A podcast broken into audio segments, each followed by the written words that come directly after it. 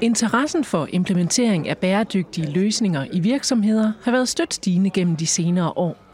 Derfor var der forståeligt nok rift om pladserne til dagens seminar ESG i øjenhøjde på Museum Jorn, som var stablet på benene af Silkeborg Green Business, Revisionshuset Tal og Tanker og Jyske Bank. Rigtig hjertelig velkommen til ESG i øjenhøjde. Jeg hedder Anders, jeg kommer fra Silkeborg Business. Formålet med dagen er jo egentlig at få samlet en masse virksomheder og give noget inspiration.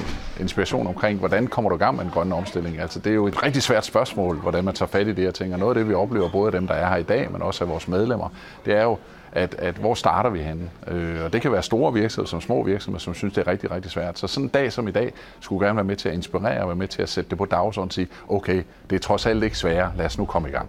En af idémændene bag dagens arrangement er Martin Brink Terkelsen, som er partner i revisionshuset Tal og Tanker, og også oplægsholder på dagen.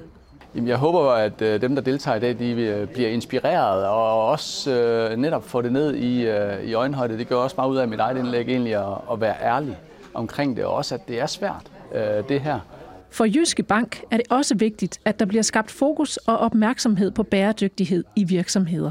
Vi er en finansiel institution, som er en vigtig spiller i den grønne omstilling.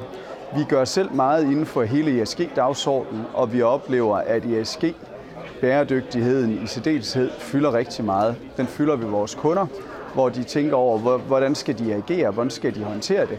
Og det fylder meget i strategien øh, ved virksomheden, hvordan vil de øh, arbejde med tingene. Så derfor tænkte vi, at det her det var en rigtig god mulighed for, at vi kunne være med til at sætte det på dagsordenen. Et er, hvad arrangøren håber at skabe opmærksomhed om, men hvad tager deltagerne rent faktisk med sig fra dagens oplæg? Altså specifikt er der mange konkrete ting, både i forhold til øh, employer branding, men også for nogle af de der med forbrugsdele i forhold til bare el, eller hvordan vi kan tænke biler, hvordan vi kan involvere medarbejderne i kan man sige, bevidstheden omkring, her kan vi både spare penge, men her kan vi også gøre noget godt for miljøet blandt andet som nogle af de ting, men også som et ledelsesredskab.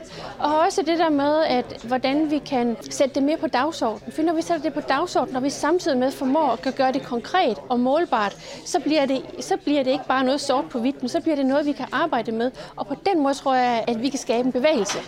Seminaret på Museum Jorden i dag var blot det første af en række bæredygtighedsarrangementer afholdt af Silkeborg Green Business. Du kan altid gå ind på hjemmesiden på silkeborgbusiness.dk, og der kan du se, hvad for nogle aktiviteter vi har. Det er et rigtig godt sted at holde øje.